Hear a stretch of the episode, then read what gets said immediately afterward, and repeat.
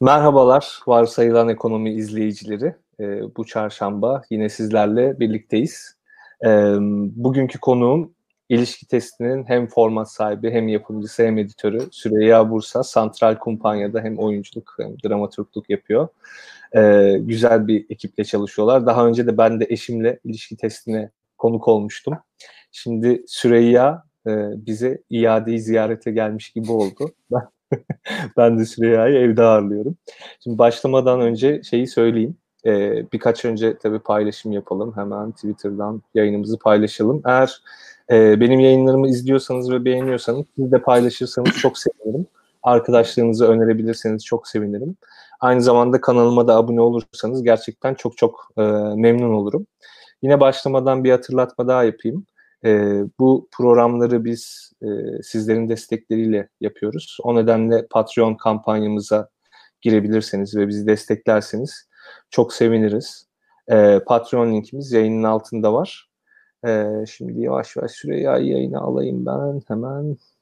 Evet Süreyya'yı bulamıyorum. Buldum. Hoş geldin Süreyya. Nasılsın? Hoş bulduk Enes. Çok iyiyim. Sen nasılsın? Ben de iyiyim, teşekkür ederim. Abi bu koronavirüs süreci hepimizi çok yoğun e, ve derinden etkiledi ama sanırım sizin sektörü baya baya etkiledi. Bizim hem, sektörü durdurdu yani. Yani durdurdu hem yani sektörü durdurdu ve tiyatrocuları yani sektörün de e, bileşenlerini, tiyatrocularını, sahne arkası çalışanları, belki dekorcuları vesaire hepsini de çok derinden etkiledi. Hem tiyatroculuk e, rolleriyle hem garsonluk e, diyebileceğimiz evet. rollerle etkiledi. Orada e, ülkemizde garip ve e, şey bir durum var. Biraz can sıkan ama bir yandan da yani şöyle en azından şey olmasın. Yani garsonlarla ilgili bir şey demiyoruz ama tiyatroculuk yapmak isteyen insanların en nihayetinde bir tiyatroculuğu neredeyse ek iş olarak yapıp asıl iş olarak garsonluğu benimsemesiyle ilgili bir durum var ki ben de daha önce Tabii. tiyatro yaparken taksicilik yapmıştım. Oo seninki çok ilginçmiş. evet Sahra-i Cedid'deki tüm müşterilerime buradan e, selam ediyorum. Bunlar oluyor maalesef hayatta. Şimdi e, dediğim gibi daha önce biz katılmıştık Süreyya'nın Mesut Süre ile ilişki testi programına. E, çok keyifli geçmişti. Onun da linkini belki evet. koyarım videonun altına falan. Aa koy koy. Çok güzel evet. bir bölüm. Çok, aynen çok keyif almıştık biz de. Ee, o iş çok güzel hakikaten. Aynı zamanda tiyatrolar da yapıyorsunuz. Santral Kumpanya'nın da aynı zamanda bir YouTube kanalı var. Oraya da evet. bakabilirsiniz. Orada da böyle ufak tefek skeçler vesaire çok güzel oluyor arkadaşlar. Oraya da bir göz atmanızı tavsiye edeyim. Ee, abi hemen e, ilk sorumla başlayayım. Aslında soru değil de yayından önce de konuşmuştuk seninle. Biraz böyle muhabbet açma gibi olsun. E, bu dönemde sen hem işin e, yani oyunculuk kısmındasın hem yapımcılık kısmındasın. E, senin bu süreçte yaşadıklarına ve en azından şahit olduklarına ilişkin birkaç bir şey alayım. Bir de bildiğim kadarıyla eşin de zaten e, dizi oyuncusu aynı zamanda evet. dizilerde durdu. Yani şöyle sektöre, oyunculuğa, tiyatroculuğa şöyle kapsayıcı bir bakış atarsan bu koronavirüs sürecinde sence neler yaşandı? Tabii. Ee, yani şöyle bir şeyle gireyim önce. Bu ilişki testinde de biz belki izlemeyen vardır diye açıklama ihtiyacı hissettim. Aslında tiyatro sahnelerinde seyirciyle birlikte yaptığımız bir program. Yani YouTube'da yayınlıyoruz ama aslında o da bir tiyatro sahnesinde gerçekleşen, bilet kesilen yani diğer tiyatrolarla aynı konumda olduğumuz bir noktadayız orada. Hı hı. Kendi ekibimizle de oyunlar oynuyoruz. E, dolayısıyla çok içindeyim işin. Yani tiyatrolarla ilgili şöyle bir ayrım yapmak gerekiyor öncelikle. Bir, bizim gibi işini yapan salonları da kiralayan insanlar ve ekipler var. Hı hı. Bir de yani tiyatro yaparken bir yandan kendi salonunu da işletenler var ve bence o bu ikinci kesimin işi çok daha zor. Sonuçta ha. bizim için olan şu, bizimki durdu. En azından nasıl diyeyim, hani SGK gibi şeyler dışında eksi yazmıyor. Ama bir salon işleten kişinin salon kirası var.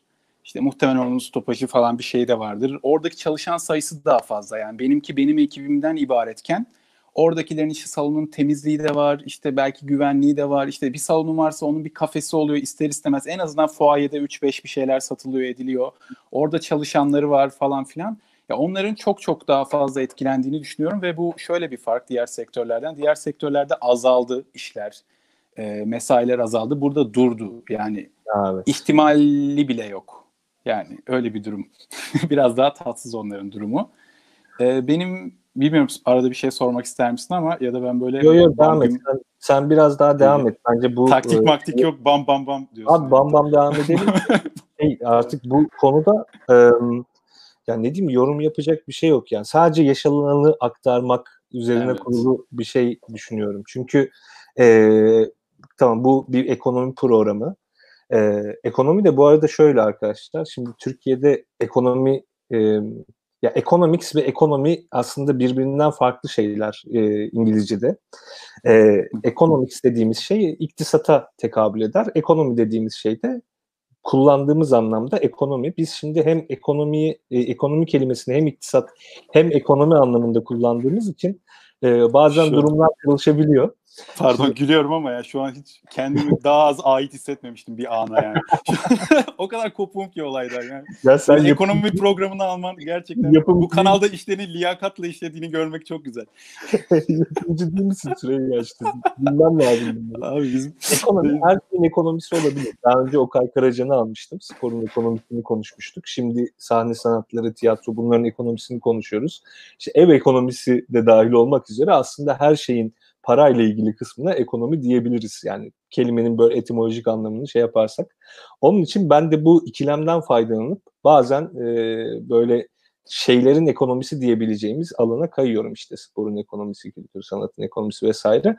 Ama bu şunu göstermez yani ben işte tiyatrocuların yaşadığı veya işte çektiği sıkıntılarla ilgili mutlaka bir şeyler söylemeliyim, yorum yapmalıyım, onlarla empati yapmalıyım anlamına gelmez. Onun için senin daha fazla e, konuşmanı istiyorum programda. Bam bam gidebilirsin yani. Tamam. O zaman yani şöyle başlayayım. Mesela kendi deneyimimden bir etkinliğimiz vardı. Yani ben biraz mahcup ola ola e, önden ödediğimiz kirayı geri istemek durumunda kaldım. E, yani yapacak bir şey yok. Ama o salonların tabii bütün programları boşaldı. Ee, yani bu kira meselesi bence çok kritik. Zaten galiba tiyatrolar kooperatifi de bunu önemli bir madde olarak koymuş. Hı hı. Bütün taleplerinde haklı olduklarını düşünüyorum ama yani bir şey yapılacağını da pek um, ümit etmiyorum maalesef açıkçası. Yani buradan yani umarım kısa sürer. Hani bir şekilde yaz da olsa bir sezon yaşarız. Hı hı. E, çünkü bu işin sonu biraz yakınında bu salon işletenlerden gördüğüm kadarıyla belki kapatmaya falan varacak. Yani döndürememeye varacak. Yani onun da olmasını çok istemeyiz. Çünkü böyle bir nasıl diyeyim ekosistem diyeceğim. Programa girmeye çalışıyorum bir takım terimlerle. Umarım doğrudur. Ekosistem biraz kurulmaya başlamıştı. Yani şu an böyle bir darbe almasa güzel olur. Ya şöyle bu yani iki sen o ayrımı iyi yaptın aslında. Yani kendi salon işletenler ve bağımsız tiyatrolar diye. Şimdi kendi salon işletenlerin içinde de belki bir ayrım yapmak lazım. Salonuna gerçekten sahip olanlar ve o salonu yani o mekanı kiralayıp bir salona... Yani benim salona sahip olduğunu bildiğim bir örnek var sadece. İşte orada da şöyle bir şey var anladığım Yani çok kadarıyla. o mümkün olan bir şey değil yani. Salona sahip olduğunu bildiğim benim de bir örnek var ama onun da kredi borcu var. Yani. Tam da sahip denemem. ya orada da işte onu diyecektim zaten. Yani salonuna sahip olsa bile yani kendi salonu olsa dahi en nihayetinde oranın bir işletme gideri var bilmem nesi var ve şunu görüyoruz. Şimdi bu koronavirüs ilk çıktığı zaman ben bir röportaj vermiştim. O açıklanan destek paketlerinin yani hiçbir yaraya merhem olmayacağını aslında çoğunlukla kredilere ilişkin yani gene kredi dağıtım mekanizmasını döndürmeye ilişkin işte tüketimi bir şekilde artırmaya ilişkin şeyler olacağını ve sadece seçici, seçilen sektörlerde, seçili sektörlerde işe yarayacağını söylemiştim. E, hakikaten de öyle oldu ve paketlerin genişlemesi gerektiğini ki mutlaka da genişleyeceğini söylemiştim. Paketler genişledi ama size kadar genişlemedi. Yo, ben bize geleceğini çok düşünmüyorum maalesef. Yani. Ben de düşünmüyorum ve artık şeyi de e, yavaş yavaş e, düşünüyorum. E, yani işte otobüsler artık başladı yavaş yavaş işlemeye. Yavaş yavaş değil bayağı işlemeye. %50 kurulu dahi kalktı otobüs minibüslerde. E, AVM'ler açıldı. Hadi AVM'ler daha geniş alanlar diyelim. Yani insanların birbirine temas mesafesini koruyabilecek imkanları daha fazla olur. Hı hı. Yani ama bu otobüs minibüsleri açıp da ya tiyatroyu evet. vesaireyi açmamak bana biraz garip geliyor açıkçası. Ya bana mesela uçakla tamamen aynı şey gibi geliyor. Yani işin uzmanı değilim ama yani bir buçuk saat kapalı bir alanda yan yana oturuluyor. Bir buçuk saat kapalı bir alanda yan yana oturuluyor. İkisinde de bir fark yok. Ya, ya Temmuz'da bir böyle yani fısıltı gibi dolaşıyor ama açılacak diye tiyatrolar hiç tabii hiçbir bilgimiz yok. Ya bu süreçte işte hani sizin ya da senin çevrendeki örneklerin e, herhangi bir girişimi oldu mu? Yani bir destek almak veya işte hmm, yani ne bileyim sendikanız vesaireniz bu işsiz kalan tiyatrocularla şunlarla bunlarla ilgili bir şeyler yaptı mı? Yani şöyle şey oyuncu sendikası çalışmalar yaptı. Tiyatrolar Kooperatifi zaten bir süredir var ve onlar hani bazı materyalle taleplerde bulundular. Ama hani somut olarak e, olan henüz bir şey yok benim gördüğüm kadarıyla. Belki de hani bazı şey odak gruplar ya da tekil örnekler vardır ama şu an gerçekleşen bir şey yok. Yani kişisel dayanışmalar dışında benim bildiğim hiçbir örnek yok maalesef. Ya işte onu diyecektim aslında. Hmm, yani kişisel dayanışma işi de bir yere kadar. Şimdi kim kimle kişisel dayanışacak? Hani aşağı yukarı. Ee, yani zaten herkesin kendine yettiği bir sektördü bu. Ki onun Yetemediği üzerine... bu arada. Onu da Tabii. konuşmak lazım yani. Tam da oraya gelecektim. Ee, yani yetemediği, yani şu ana kadar da yetemediği ama yetiyorsa da ancak kendine yettiği bir sektördü bu. Hani nasıl bir dayanışma ağı kurulabilirdi tam da bilemiyorum. Buna ilişkin şey oldu. Geçenlerde Sabah gazetesinde bir yazı çıkmıştı. Daha doğrusu sanırım ben o adamı tanımıyorum ama dedikodu yazarı falan gibi bir şey ya da kendi yani hiç spekülasyon öyle, yapmayayım yani öyle bir şey. Öyle yani yazısından onu anladım. Yani böyle işte cemiyet hayatına e, dair şeyler yazan birine benziyor. Orada şey demişti ya tiyatrocular niye akarken doldurmadı falan tarzında bir şey demişti. Bu akma e, oranını, evet, onu bir, biraz açabilir misin bize? Yani, bir de altın dönem ifadesi altın var galiba. Doğru. Altın, altın çağ. çağ ya şimdi orada ben şöyle düşünüyorum. Yani kısmi bir gerçeklik payı var. Onu da açıklayacağım. Üstüne bir de tekil bir örneği genele yayma durumu var. Yani biraz popülist bir yaklaşım gibi. Niyeti olmayabilir yazarın ama işte 150 liraya bilet satılıyordu gibi de bir ifade var. Yani oradan başlarsam 150 liraya bilet satan iki örnek ya da üç örnek var. benim bildiğim en pahalı bilet en son gösteride ben sinemadan daha çok tiyatroya gitmeye çalışıyorum ve dolayısıyla bilet fiyatlarını aldığım için biliyorum. E, oyuna da bilet bulamamıştım. Ya Şener Şen tekrar tiyatro yapmaya başladı. Bu en pahalı bilet buydu benim gördüğüm ama bu tarihi bir olay. Yani bu bu normal standardı buradan alamayız. Bu çok istisna bir, o bir Şener Şen'i sahnede görelim diye gidersin yani. Bu biraz da tiyatronun da ötesinde bir değeri var. Şener Şen'in ve o etkinliğin doğal olarak, haklı olarak da. Ee, diğer örnekler de şöyle 150'lik. Yani 1000 kişilik salonda 150 liraya bilet. Onu da bir kere gördüm. O da şöyle son oyundu. Çok sevilen ödüllü bir oyundu. Dolmuştu salon. Ama onun dışında 150 liralık bilet şöyle oluyor. Yani bir oyun var, onun masrafı var ve salon kapasitesi 100 koltuk. Mecburen yüksek tutuyor yapan kişi bunu biletini ve oraya o parayı verebilenler gidiyor. Dolayısıyla aslında dolmuyor. Yani 150 liraya bilet de 150 liraya 500 tane 1000 tane bilet olmuyor hiçbir zaman. Biz e, ilişki testinde gayet iyi rakamlara ulaştık bilet anlamında. Hani ama aklımızın ucundan 150 liraya gibi bir ifa şey geçmiyor yani geçemezdi. Bu çünkü sektörün reali bu değil yani. Nominali bu değil. Hocam böyle doğru değil. Böyle oldu mu? Doğru dedim. böyle arada atıyorum ama biri tutar gibi düşünüyorum. Sen at ya yaşın. Yapar ya. Düzeltir yani izleyicilerimiz. E, Altın Çağ ile ilgili de şöyle bir kısmi gerçeklikten kastım bu. Galiba gerçekten en iyi çağ tiyatroların. Yani özel tiyatro sayısı çok fazla ve e, hepsi iş yapıyor. Ya ben daha önce yüksek lisansı 70'ler 80'ler tiyatro dönemlerinde çalışmıştım. Orada da aslında iyi bir akış var işte Necdet Uygur tiyatrosu falan ama yani şöyle oluyor mesela Necdet Uygur kapalı gişe oynarken Haldun Dorman bir sıkıntı, maddi sıkıntı yaşayıp sahnesini kapatmak zorunda kalabiliyor ki Haldun Dorman yani bahsettiğimiz isim. Ya burada pasta da böyle iyi dağılıyordu. Yani zorluk yaşayan oluyordu ama Allah kahretsin açtık ve bu iş çok kötü gidiyor. Büyük bir yatırım elimizde kaldı gibi bir şey en azından olmuyordu. Ya da öyle büyük yatırımlar büyük oyuncuların işte diziden kazandığı paraları aktarmasıyla dönüyor şu anda. O büyük sahnelerin hepsi öyle dönüyor. Evet, ee, yoksa dönmez. Ya.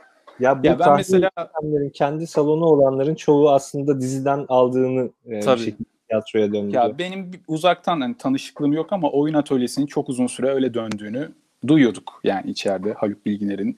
Muhtemelen yine tanımıyorum ama baba sahne işte Şevket Çoruh sanmıyorum ki daha yatırımını çıkarmış mıdır? Ki kapalı bir şey oynuyorlar. Bir ay önceden bileti alıyorsun.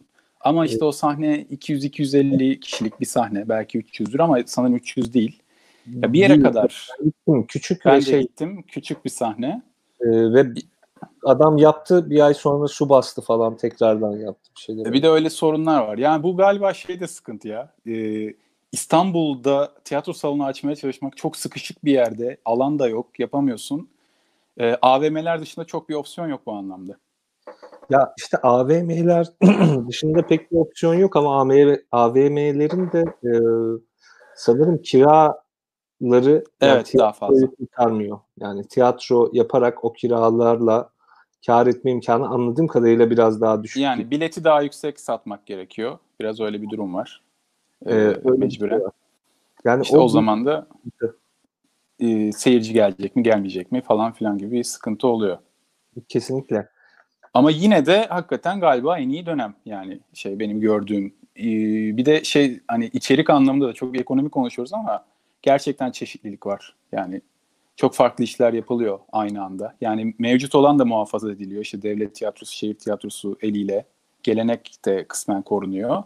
Bir de onun üstüne özel tiyatrolar çok değişik denemeler. Bazen gidiyorsun bu ne deyip çıkabiliyorsun ama o denemenin bir değeri var. Bazen de gerçekten çok çarpıcı işler çıkıyor. Evet evet yani ya ilişki ben... test de bir deneme aslında baktığında. Belki yani bu dönemde yapabilmemiz. Kesinlikle. Az çok da bir şeylerin iyi gittiğini gösteriyor. Yani Taşra Kabare'deki döneminden işte tabii, büyük tabii. salona falan filan geçmesi o dönemin başarılı olduğunu bir göstergesi. 14 bilet sattık diye sevindiğimiz olmuştu yani şey olarak hatırlıyorum. çok hani öyle diyeyim başta biz de eksideydik yani. yani hiçbir salon masrafı falan olmamasına rağmen her türlü ekside başlıyorsunuz. Mesut Süren'in parasını ödeyememek tarzında. Yok Mesut Allah'tan hiç Mesut'tu yani. Başka biri olsaydı sorun olurdu da. İyi bakalım. Ya şimdi bu tiyatro bilet fiyatlarında falan insanlar şunu anlayamıyor. Bazen işte öğrencilerimle, arkadaşlarımla falan konuşuyorum. İşte 60 lira, 70 lira, 100 lira bunlar hani çok pahalı geliyor. Ee, yani sinema biletinin bile 35-40 lira olduğu ortamda pahalı değil ama insanlar o hala şeye alışamadı. Büyük enflasyonist dönemdeyiz yani. Ciddi bir enflasyon var. İnsanlar bunu, buna hala alışamadı bunun içindeki maliyetlere aşina değiller. Ee, yani oyuncusu, ışıkçısı, işte müzik vesaire dekor. Belki biraz bunlardan bahsedersin ve hani şey olur en azından bu işin ekonomisi nedir bize bir çerçeve sunabilirsin. Sen işin yapımcılığı tarafında da olduğun için e, aşağı yukarı maliyet kalemleri nedir ne değildir size nasıl yansır? Yani bir şey kısmı da var bu arada. Yani onu da ben tam olarak bilmiyorum artık takip de edemiyorum. Bir vergi kısmı da var ve bu da yüklü bir kısım. Ee, evet, gelen eğlence vergisi. E, evet evet. Yani totalde ben de tam hakim değilim ama hani muhasebeci falan sorduğunda işte senin verdiğin yüzde kırka varıyor falan gibi bir şey diyor bana. Bir kere böyle bir durum var. Ee, ikincisi işte bu kimler ne yapıyor? Yani gişede biri duruyor. Ne kadar online bilet satsak da öyle biri var mesela içeride oyun sırasında e, yani salonun görevlisi de olsa yanınızda biriyle gitmeniz gerekiyor. Her an bir sorun çıkabiliyor ekstra. En minimumu sayıyorum şu an. E, sahneye çıkanlar var. E, kayıt mayıt alan bir işseniz bizim gibi onun masrafı var. E, salon kirası var ki bu bayağı ciddi bir masraf yani. Hani salonlara da bu açıdan kızmıyorum çünkü onların da verdiği kirayı biliyorum, yakından biliyorum. E, olacak gibi değil, onu almak zorundalar. Yani bunun da bir çözümü yok şu aşamada. Haliyle bunların hepsi birleşince bayağı yüklü bir şey çıkıyor. Yani şu anda aslında e, şey dışında hani böyle tek kişilik bir gösteri işte stand-up falan dışında yani şöyle diyeyim o bilet alanlara yani izledikleri kişinin çok kazandığını sanmasınlar yani. Evet. Yani biz de o açıdan şanslıyız. İki tane konuk alıyoruz ve onlar hani zaten katılmak için geliyorlar. Onlara bir ücret vermiyoruz. Abi, evet vermiyoruz. Ee, yani almamamız acaba doğru mu diye düşünüyoruz inşallah. İleride almayı planlıyorum. Şu an yapımcı yanımın ağır bastığı bir yandayım programda. Ee, böyle bir şey olmayacak da. Değil Ama... mi? Resmi açıklama gibi oldu. İlişkisinde artık para alınacak. Hiçbir zaman konuklardan para alınmayacak falan. Ee, Dolayısıyla bizde aslında bir sahnede gözüken kişi, arkada bir ekip var. İşte YouTube gibi ekstra bir kanalımız var, gelir elde edebildiğimiz. LED var aslında ucuz bir işiz biz ve bir dekor taşımıyoruz. Oradaki iki sandalye, bir koltuk işimizi görüyor gittiğimiz yerde. Ama diğer işler öyle değil. Yani sadece dekor taşımak bile ya ev taşıma maliyeti ne düşünsün herkes. Hı hı. Ev, yani o kamyon yine aynı kamyon geliyor. Ha, evlilik eşya taşımıyorsun de, denecek bir durum yok. Yine aynı şey oluyor. Yine iki kişi taşıyor. Evi de iki kişi taşıyor yani görüyoruz taşıma şeylerini çok genellikle. Aynı masraf var yani haliyle. Öyle düşünebilirler. Yani bu stand-up ya da tek kişilik gösteriler dışında aslında izlediğimiz insan maalesef para kazanmıyor. O insanlar aslında muhtemelen garson.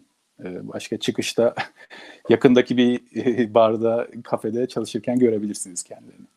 Kesinlikle. Şimdi ben Kadıköy'de oturduğum için e, tiyatroya da çok gidiyorum. İşte Kadıköy'de ya moda sahnesi gibi, baba sahne gibi aslında görece büyük diyebileceğimiz Şu an merkez Kadıköy.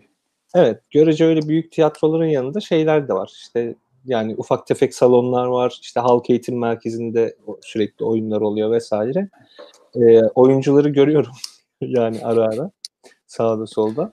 E, bir de şeyle karşılaştım dün aslında. Dün daha önce beraber tiyatro yaptığımız bir arkadaşla karşılaştım. E, yani oyunlar tamamen durduğu için e, artık şey diyordu yani işte getirde hani çalışmaya başlasam mı diye düşünüyorum. Şimdi getir işte garsonluk bunlar da ayrıca bir nimetler yani. Hani bunu dahi Tabii. başaramayan, bulamayanlar vesaireler var. Yani artık işler o noktaya gelmiş ki tiyatroculuktan motokuryeliğe doğru evrilmeye başlayan bir Ya benim şöyle arkadaşım vardı. E, şehir dışında ve burada tiyatro yapmak istiyor. Yetenekli de biri. Yani buraya gelmesi için, yani tiyatro yapabilmesi için burada bir garsonluk işi ayarlaması gerekiyordu önce. Yani bu evet. yani yapabilmenin şey koşu, zorunlu koşulu gibi bir şey haline gelmişti. Yani öyle geldi falan sonra tiyatro yapabildiği gibi bir durum da var. Bir de aslında şöyle bir şey var. Kadıköy noktasına değindin, oradan şuna da değinebiliriz. Yani bu İstanbul çok çabuk değişiyor ve merkezler de çok çabuk değişiyor. Yani bir ara mesela Beyoğlu'ndaydı bütün sahneler. Küçük bile olsa bir hani katta bile olsa Beyoğlu'ndaydı. Merkez orasıydı.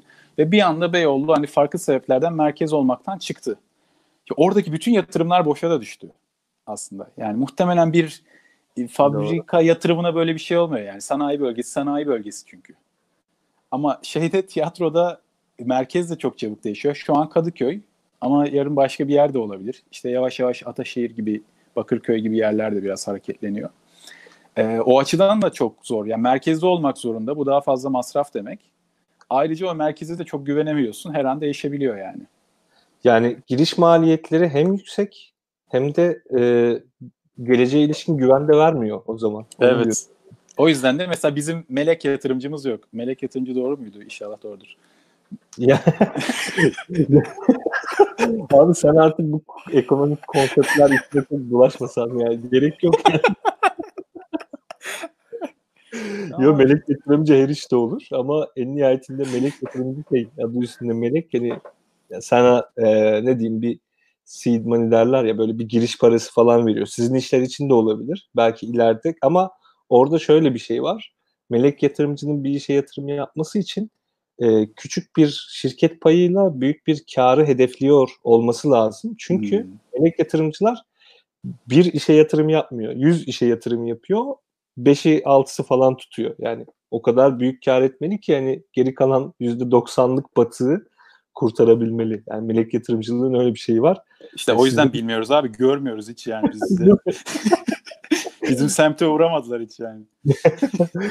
ya bizim Daktilo 1984'ün bazı melek yatırımcıları var sağ olsunlar. Tabii bu melek yatırım oranları şey değil arkadaşlar. Yani herhangi bir şirketin veya işte teknolojik girişimin e, melek yatırım kadar olmasa da işte bu yayınları sürdürebilmek için yeterli oluyor. Patreon destekçilerimiz de bizim melek yatırımcılarımız sayılır. Şimdi bu maliyet konusundan bahsederken şunu düşünmek lazım.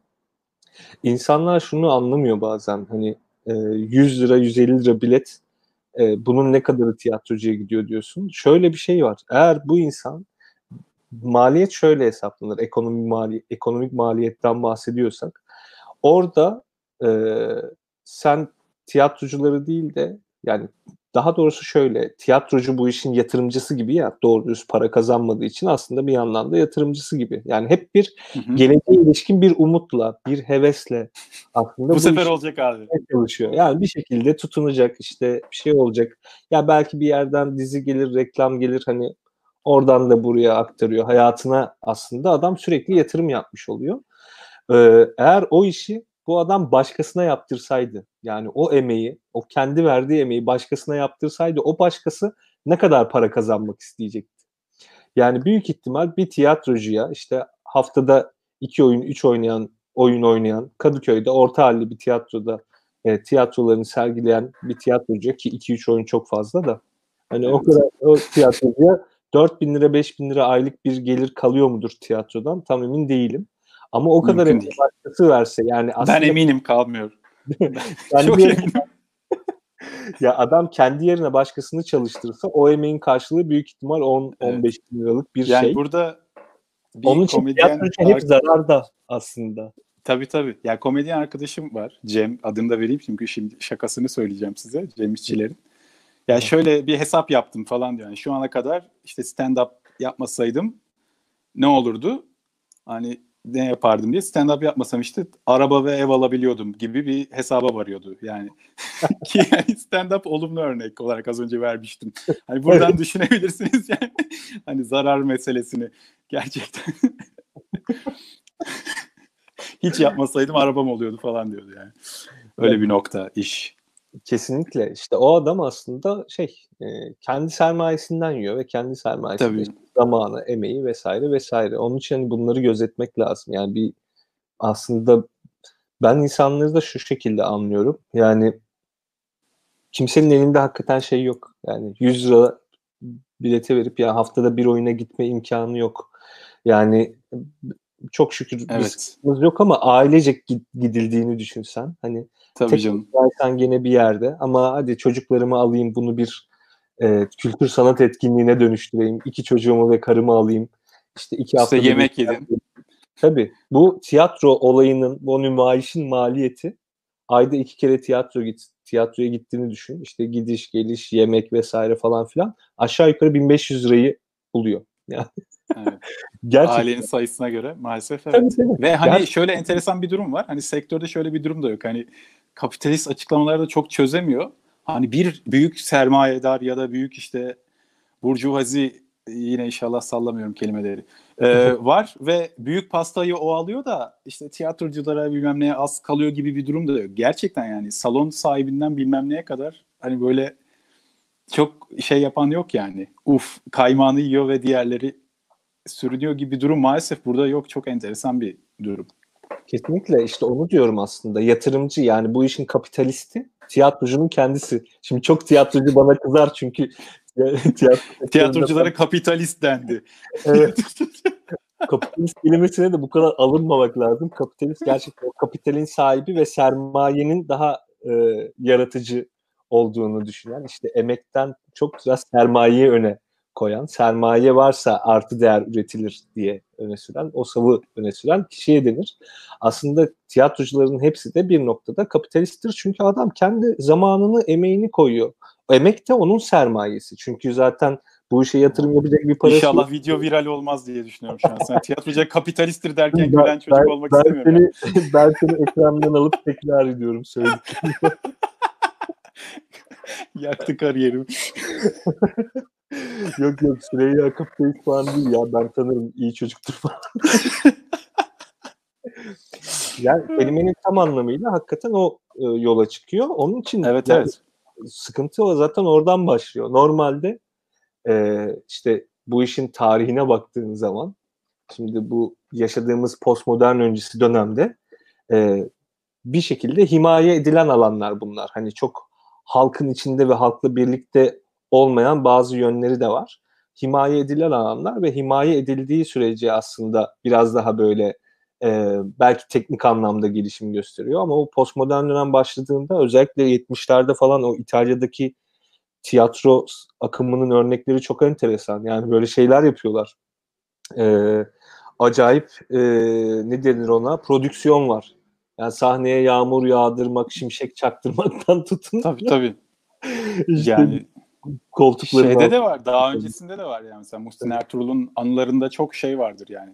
Almanya'dan tiyatrodan hayranlıkla bahsederken sürekli sahne arkasındaki makineleri anlatır böyle. Ya burada böyle bir şey oluyor falan hani ya tabii ki içeriye de çok hakim biri falan ya o açıdan demiyorum ama Yani o zaman bile var bu prodüksiyon olayı. Çok etkileyici bir şekilde. Bizde zaten o tip durumlar çok yok yani. Ee, belki birkaç istisna dışında ya da devlet tiyatrosu imkanları dışında.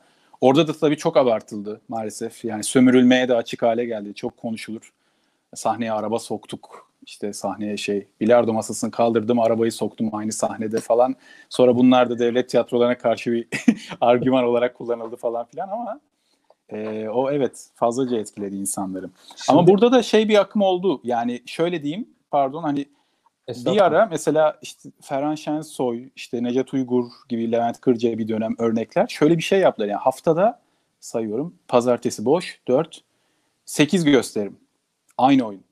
Yani salı, çarşamba, perşembe, cuma düz. Cumartesi, pazar matine suare.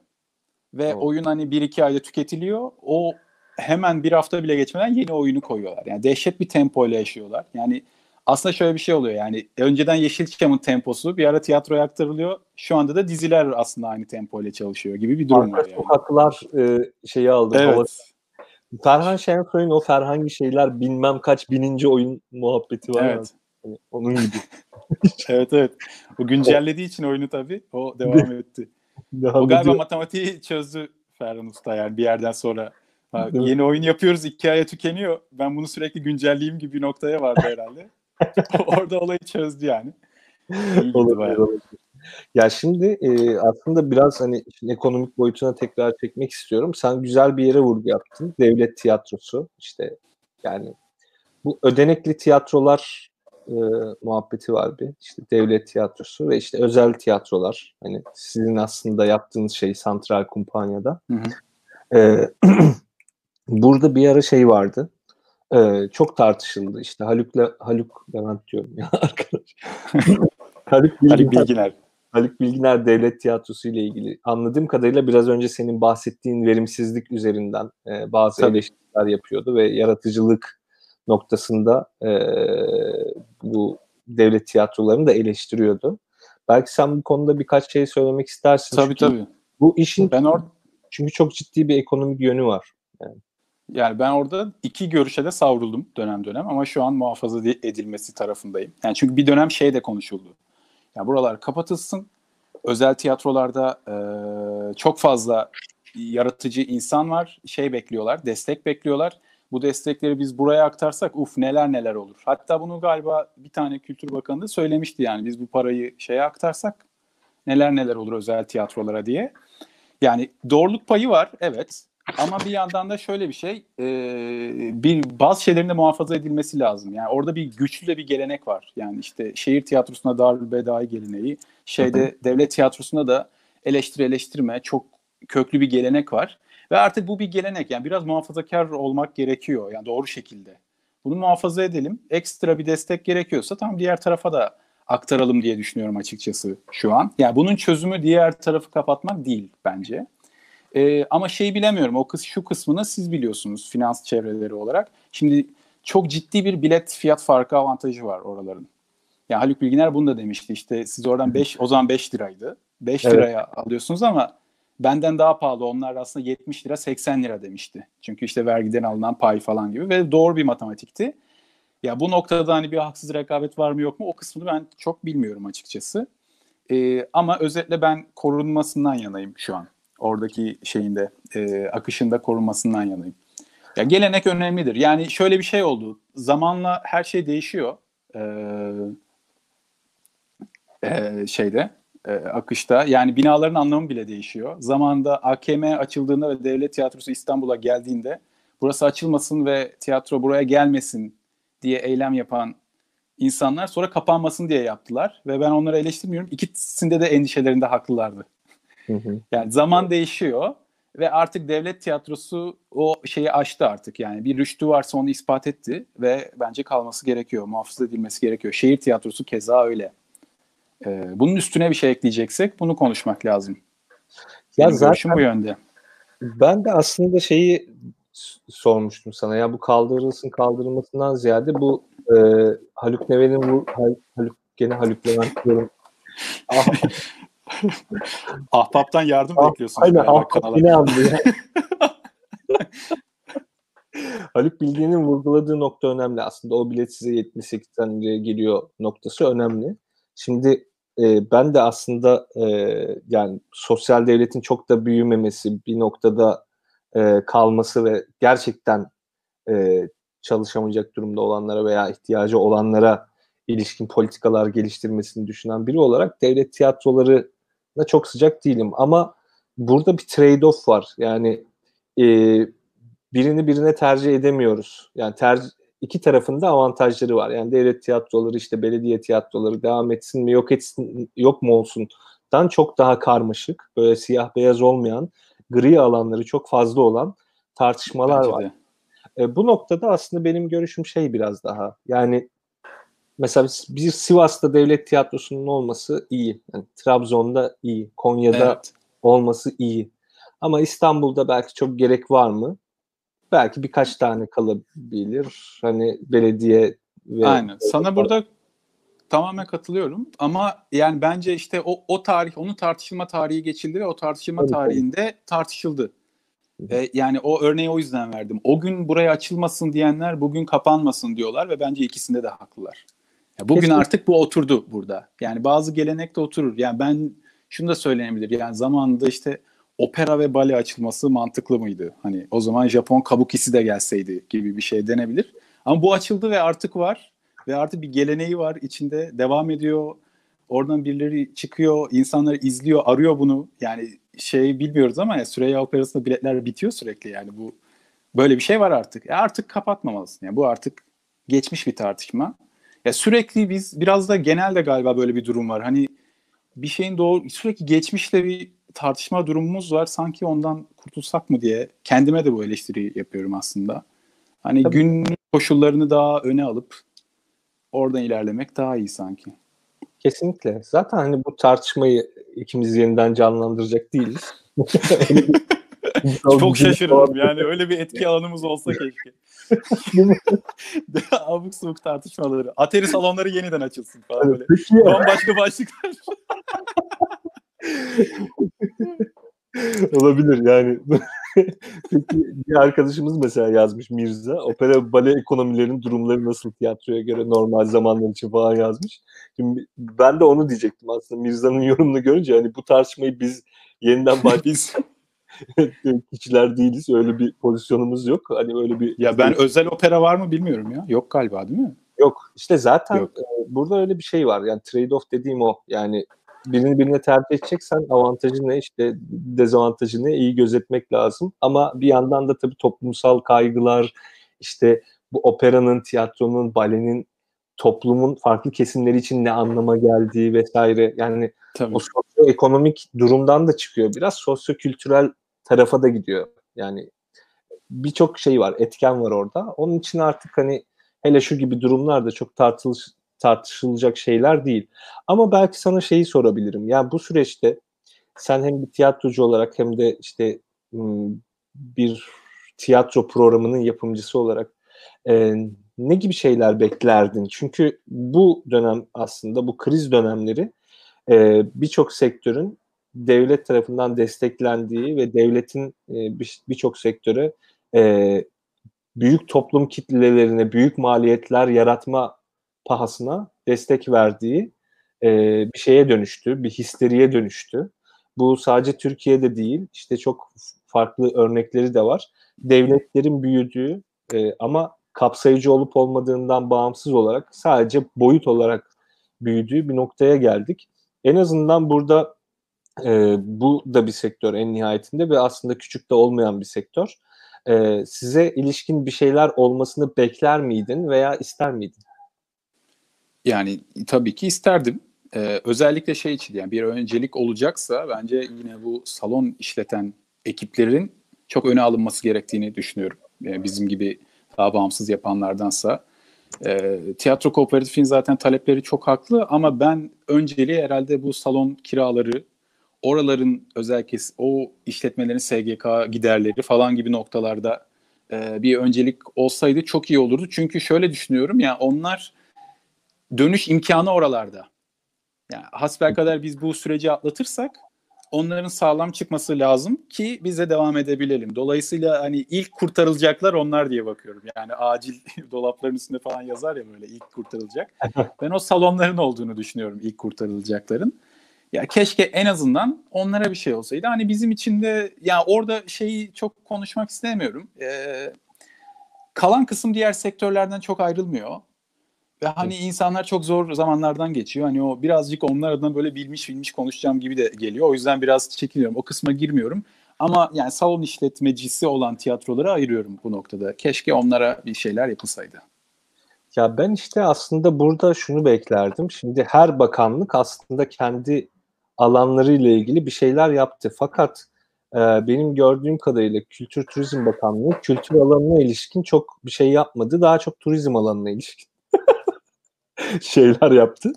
Şimdi bu aslında bir e, garip bir durum oluşturdu. Yani kültür ve turizmin bir arada anılması zaten bana... Yani bu kaçınılmaz bir şey. Bu hep böyle oldu. Yani kültür ve turizm bir arada ve kültür ve turizm bir arada. Bir, ben bir sene hatırlıyorum. Gerçekten kültürün ön plana çıktığı ve böyle yani böyle bir, bir takım kaynaklar yağıyordu.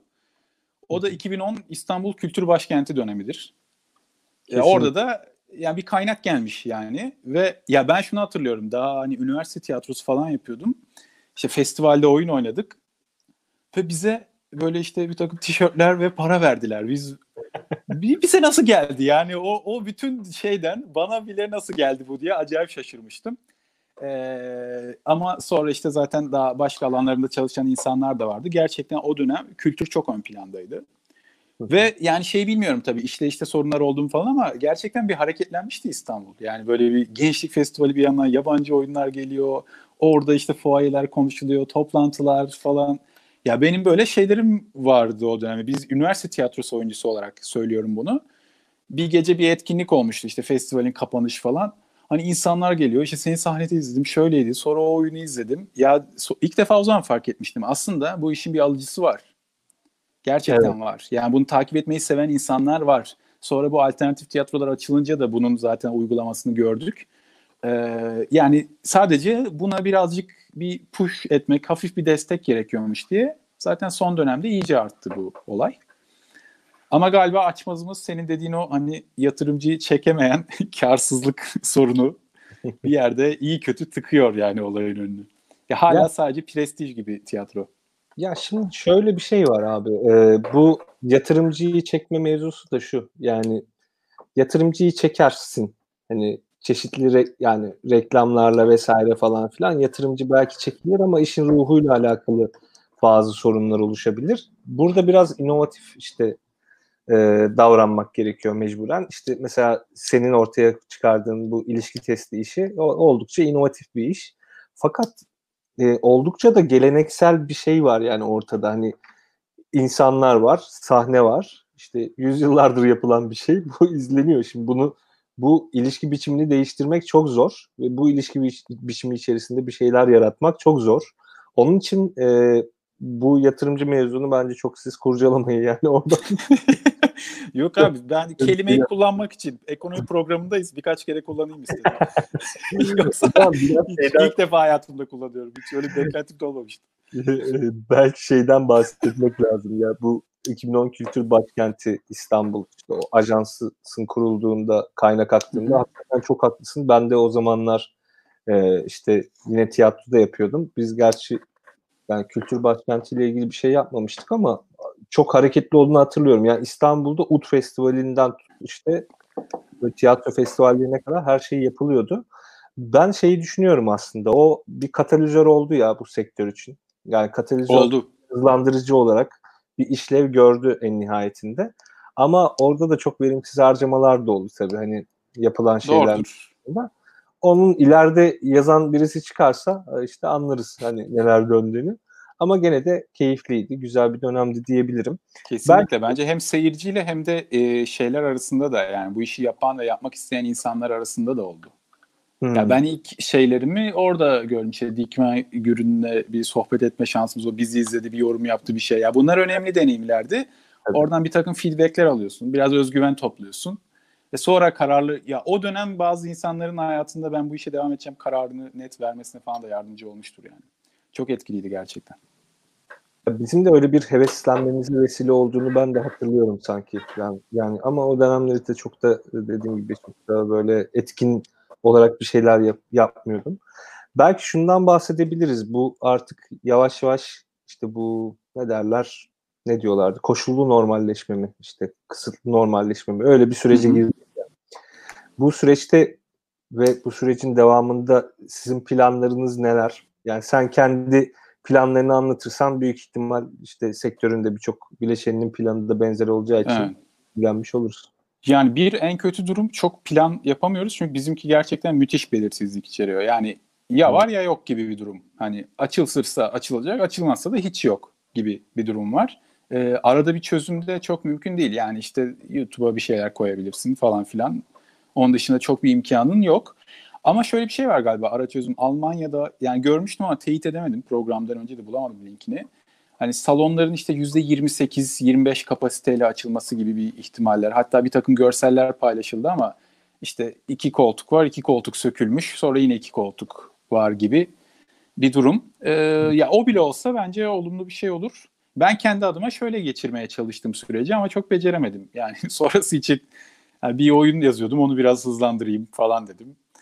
Ee, yani çok hızlanmadı. Normal ritmiyle gitti. Anlamadım. Hani evde e, fırıncılığımı geliştirdim daha çok nedense. bir gün ekşi mayalı ekmeğimi yediririm sana. Ee, yani işte hani gelecekte yapabileceğin işler özellikle aslında onu söylemeye çalışıyorum. İşte bir senaryon var ona çalışıyorsun. Ee, arkadaşlarınla işte masa başı toplantılar varsa sen bilirsen dramaturji toplantısı dediğimiz bir oyunu seçmişsindir. Yani bu oyuna hangi açıdan yaklaşalım? Daha önceki yapılan rejilerden farkı ne olsun gibi. Onlar yapılabilir belki Zoom aracılığıyla ya da buluşarak. Ama onun dışında yani doğrudan hedefe yönelik seyirciyle buluşabileceğin bir planı yapmanın çok imkanı yok şu aşamada.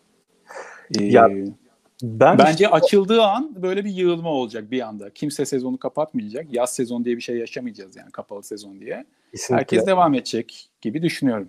Onu ben de düşünüyorum ve şeyi düşünüyorum. Yani benim aslında yani belediyelerden kültür sanat yani camiasından ve Kültür ve Turizm Bakanlığı'ndan beklediğim şey şu.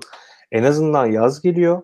Olabildiğince fazla yere e, belki taşınabilir işte portatif tiyatro alanları vesaire kurup açık hava tiyatrosu şeklinde e, yani insanlara yani bunun yapılabileceğini söylesinler biz çözeriz yani şu anki durum keşke orada olsak yani böyle şey yapılabiliyor olsa biz çözeriz bunu. Orayı evet. portatif şeye boğarız. Makarnacılar gibi konuşayım. ya yeter ki yapıla portatif sahneye boğarız ülkeyi. Sivas'ı portatif sahneye boğacağım.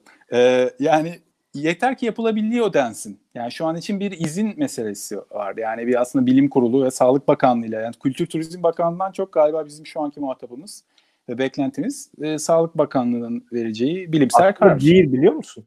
Değil, değil mi? Yani, evet çünkü neden? Bak AVM'ler açılırken e, Sağlık Bakanı dedi ki ya ben kapatmadım ki ben açacağım. Bizi kim kapattı abi? Bizi kim kapattı onu onunla görüşelim. Anladığım kadarıyla herkesi İçişleri Bakanlığı kapatmış yani öyle genelgelerle vesairelerle falan. Yani İçişleri Bakanlığı açacak yine sizi de. O Şimdi, zaman İçişleri Bakanlığı inşallah yani, izin verir. Ben en azından somut bir şey olarak yani bunu söylüyorum. Ya belki daha önce söylenmiştir vesaire tam da bilemiyorum ama hani takip edemedim o konudaki tartışmaları. Ya en azından şimdi şunu görüyoruz. Ee, şimdi koronavirüs sürecinde de işte İzmir, Ankara, İstanbul gibi böyle yakın zamanda el değiştiren ve belki de o hevesle ve farklı bir tutkuyla çalışan belediyeler çok şey oldu. Çok ön plana çıktı işte Adana'da vesaire falan. Ya en azından buralarda zaten sektörün de e, yani yalan söylemeye gerek yok. Büyük kısmı buralarda.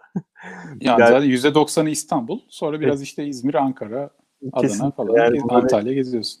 Yani tiyatronun altın çağında ve şu hareketi de yapayım. Evet. Tiyatronun altın çağında da olsa işte Anadolu'da böyle çok yoğun tiyatro izlenmesi. Ya bu arada bu da çok ciddi bir, bir sorun ya. Benim en mesela biri bana danışacak olsa ki bence bana danışmasınlar daha iyileri vardır. Ee, ilk söyleyeceğim şey yani bu İstanbul merkezi olmasın. Bizim aslında ekiple hayalimiz de oydu yani. Başka bir şehirde merkezi taşımaktı. Ama sonra burada işte çok farklı süreçler gelişti ve burada kaldık. Ya keşke öyle bir şey olabilse. Bence en büyük çözüm orada olur. Bu çok zor Şehirler abi. ve ekonomi diye bir şey konuşmuştunuz belki oradan. Evet çünkü o aslında ekonomik olarak şuna bağlanıyor. Siz e, talep yönlü bir piyasasınız. Yani talep neredeyse orada olmak zorundasınız. Yoksa ben hayatımda izlediğim en güzel oyunu Batman'da izledim. Yani Batman'da izlendi ama Batman'da sadece bir tiyatro grubu yani grubu var olabilir. Hadi ikinci de olur da belki. Ve o tiyatrocular da zaten şeydi hani tam profesyonel değil. Hani öğretmen, bankacı, işte işçi, hmm.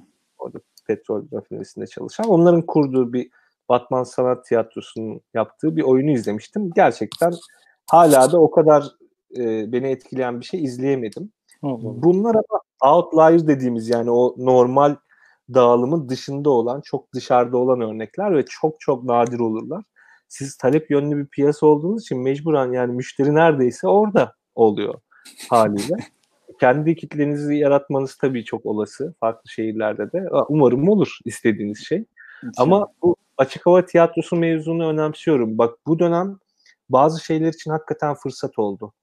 Yani dediğin gibi bazı işler için fırsat oldu. İşte sen en azından ekmekçilik yönünü geliştirmişsin vesaire. Türkiye'de bir açık hava tiyatrosu kültürünün yeniden yeşermesi için bir fırsat olabilir bu. Yani bu böyle yabana atılacak bir şey değil. Yani bu da büyük bir sektör olabilir. Yani sadece yazın oyun oynayan tiyatrocular dahi olabilir. Yani bu da çok büyük bir sektör haline dönüşebilir ve şey yani... de olur. Alıcısı da çok olur. Ee, Ağzına ama... bal damlıyor Enes yani inşallah dediğin gibi olur yani böyle bir imkan olur. O zaman buradan yetkililere sesleniyoruz. şey bir fikir vardı ya hani bu arabada sinema izlendi falan ya İzmir'de. Hı hı. Hani acaba arabada bizde ilişki testi falan. yani arabada oturup izleyecekler gibi bir şey olur mu diye düşünmüştüm ama tabii bilemiyorum yani bunlar. Ya e, bunlar... öyle butik işler mi bunlar yoksa gerçekten ciddi ciddi böyle bir alana açılmayı düşünüyor mu insanlar onu da görmek lazım. Yani belediyeler. Bu, en azından bu giriş maliyetini zaten tiyatrocuların üstlenemeyeceği açık. Yani bu sektörde belli ki böyle bir sermaye birikimi yok. Yani Tabii. Yani çok az şirkette var. İşte kim denir ya? BKM mesela hani tiyatrolar veya işte böyle seyircili bazı şovlar vesaire. Galiba Gergedan yapım var. Bir de böyle şey Gergedan, yapan. Değil mi? Evet bir onlar var.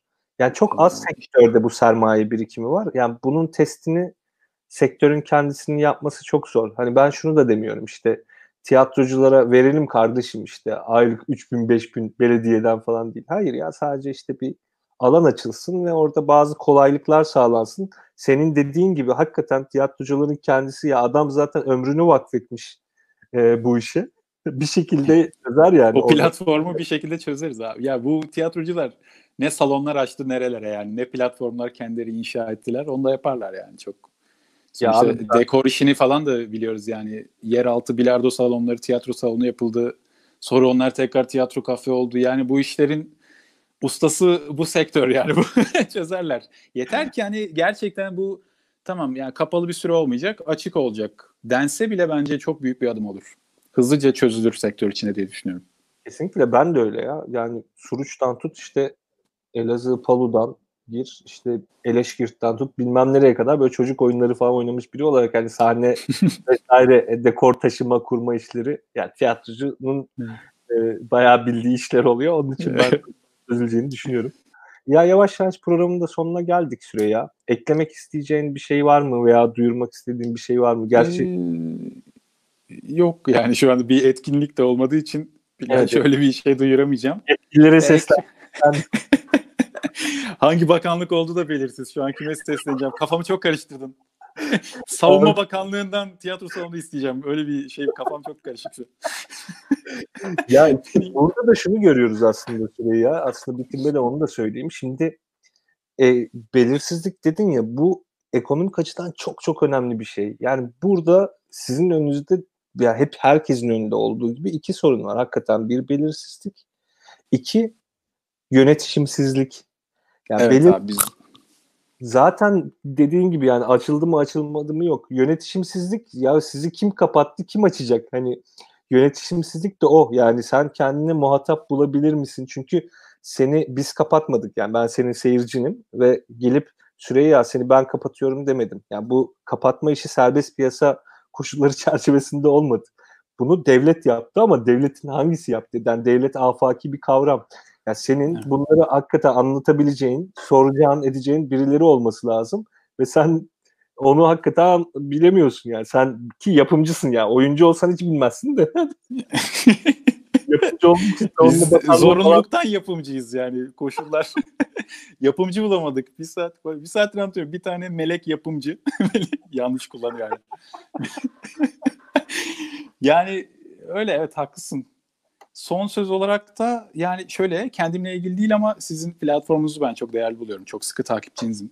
Hani Burak Bilgehan Hoca'nın imamından İlkan Dalkuç'un Dalkuç'un analiz kombolarına kadar her şeye hakimim. Umarım hayal ettiğiniz her şey gerçekleşir bu platformda diye düşünüyorum. Takip ya, etmeye devam edeceğim. Umarım, umarım ben de hani biz de çok uğraştık hakikaten bir şeyler yapabilmek için. Bu pandemi döneminde herkes de evde olduğu için biraz daha sanki bize yaradı gibi bu iş. Yani kolay yayınlar yapabildik ve insanlar aslında kolay, prodüksiyonsuz, arkada kitaplıklı yayınlar izlemeye biraz daha alıştı. Belki bu süreç bizim katalizör oldu. Keyifli oldu o açıdan. Ben sana çok teşekkür ediyorum e, katıldığın Rica için. ederim. E, seni ufak ufak uğurlayayım. Birkaç duyurum var. Onları yapmak istiyorum. Tamam. Görüşmek üzere. Hoşçakal. Görüşürüz. Arkadaşlar programı kapatmadan tekrar birkaç duyuru yapmak istiyorum. E, programın başında da söylediğim gibi biz bu yayınları sizlerin desteğiyle yapıyoruz. Onun için aşağıda gördüğünüz Patreon linkinden kampanyamıza destek olursanız çok sevinirim. E, yine bir şeylerin ekonomisini konuştuğumuz e, programın sonuna geldik. İlerleyen dönemlerde böyle farklı ve niş konularda yayınlar yapmaya çalışacağım. Eğer bana önerileriniz olursa e, bizim bir Discord e, sunucumuz da var. Discord sunucumuzda varsayılan ekonomi kanalı var. Oradan bana yazabilirsiniz. E, ben yayından sonra Discord kanalını yeniden paylaşırım Daktilo 1984 hesabından. Oraya da dahil olabilirseniz orada da bazı tartışmaları yürütüyoruz. E, çok keyifli olur bizim açımızdan. Beni izlediğiniz için ve konuğumu da e, ağırlamama vesile olduğunuz için çok teşekkür ederim. Hoşçakalın.